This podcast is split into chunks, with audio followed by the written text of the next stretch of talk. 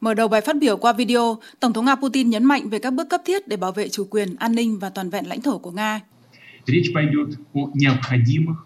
Chúng tôi sẽ nói về các bước cần thiết, cấp bách để bảo vệ chủ quyền, an ninh và toàn vẹn lãnh thổ của Nga, về việc ủng hộ mong muốn và ý chí của đồng bào chúng tôi để xác định tương lai của chính họ và về chính sách hiếu chiến của một bộ phận giới tinh hoa phương Tây, những người nỗ lực hết sức để duy trì sự thống trị của mình và vì điều này họ đang cố gắng ngăn chặn, đàn áp bất kỳ trung tâm phát triển độc lập có chủ quyền nào nhằm tiếp tục áp đặt thô bạo ý chí của họ lên các quốc gia và dân tộc khác để gieo rắc những giá trị giả tạo của họ.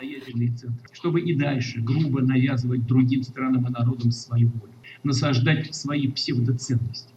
Nhà lãnh đạo Nga nhắc lại rằng mục tiêu của phương Tây là làm suy yếu, chia rẽ và tiêu diệt nước Nga. Ông nhấn mạnh rằng việc giải phóng toàn bộ lãnh thổ Donbass vẫn không thay đổi. Tổng thống Putin đã ký xác lệnh về việc tổng động viên một phần, trong đó chỉ những công dân thuộc diện dự bị sẽ được đào tạo bổ sung, có tính đến kinh nghiệm của chiến dịch quân sự đặc biệt ở Ukraine. Theo nhà lãnh đạo Nga, các hoạt động tổng động viên sẽ bắt đầu từ hôm nay. Những người Nga được huy động tham gia chiến dịch quân sự đặc biệt sẽ nhận được các khoản chi trả và cơ chế của quân nhân phục vụ theo hợp đồng.